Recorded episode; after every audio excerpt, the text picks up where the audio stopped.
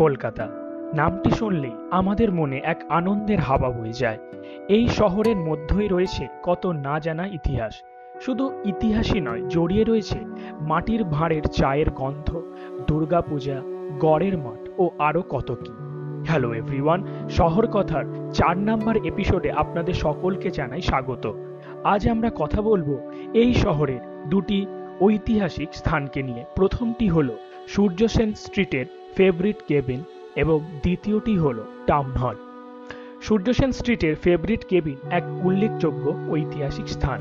এটি একটি চায়ের দোকান। কিন্তু এই দোকানের সাথে জুড়ে রয়েছে কত না জানা ইতিহাস। দোকানটিকে প্রতিষ্ঠা করেন নূতন চন্দ্র বড়ুয়া উনিশশো আঠেরো সালে।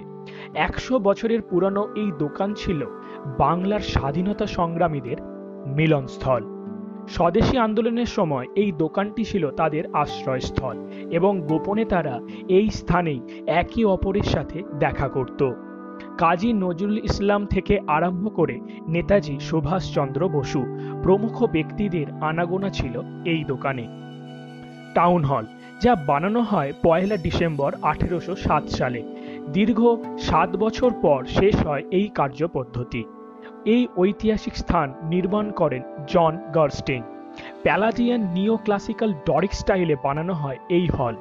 পঁচিশ ফুট উচ্চতা বিশিষ্ট এই হলের মধ্যে রয়েছে মার্বেল নির্মিত ছোট ছোট ঘর। ব্রিটিশ সরকার এই জায়গাটিকে ব্যবহার করত প্রশাসনিক কাজকর্মের ভিত্তিতে। বিশেষ একটি কমিটি গঠন করা হয় এই জায়গার দেখাশোনার জন্য। আঠেরোশো আটানব্বই সালে আচার্য জগদীশচন্দ্র বসু এই হল ব্যবহার করেন তার নিজস্ব বিজ্ঞান পরীক্ষার জন্য।